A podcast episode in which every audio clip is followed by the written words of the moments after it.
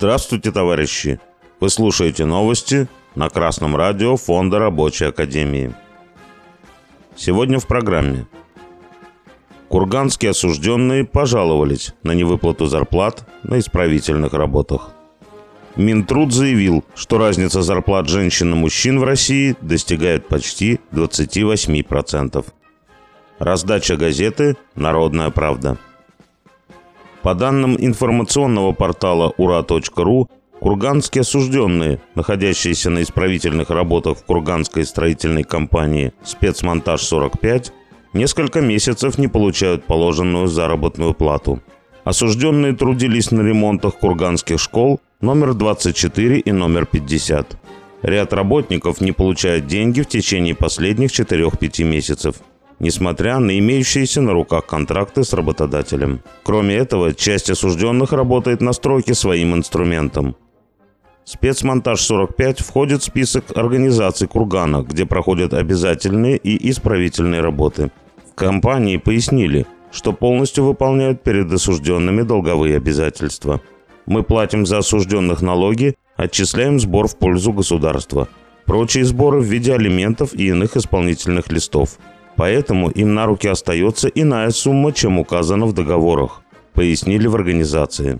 Руководитель компании пояснил, что ему приходится постоянно объясняться на эту тему с работниками, присланными в СИН. Также он добавил, что старается дополнительно помогать осужденным. В связи с проведением частичной мобилизации и оттоком трудовых мигрантов на стройках России наблюдается дефицит рабочей силы – из-за этого к ремонтным работам стали привлекать осужденных. Специалисты Фонда рабочей академии не единожды подчеркивали, что такая мера ухудшает как положение осужденных, так и положение рабочих строителей. Дело в том, что заключенному гораздо сложнее отстаивать свои трудовые права. На невыплату зарплаты осужденные могут только жаловаться во ФСИН – Кроме того, зарплаты заключенных очень маленькие по сравнению с зарплатами квалифицированных рабочих строителей. Таким образом, наем людей, отбывающих наказание, снижает цену рабочей силы. Но рабочим есть что противопоставить такому явлению. Собрать боевой профсоюз, начать борьбу за свои интересы, за зарплаты и условия труда, закрепить в коллективном договоре свои требования – вот путь, который поможет рабочим победить в борьбе с капиталистами. Путем забастовочной и стачечной борьбы объединенные трудовые коллективы России смогут запретить капиталисту использовать труд заключенных для собственного обогащения. Газета «Ру» сообщает, что разница между зарплатами женщин и мужчин в России сокращается, но все еще велика – почти 28% заявила первый замминистра труда и социальной защиты Российской Федерации Ольга Баталина.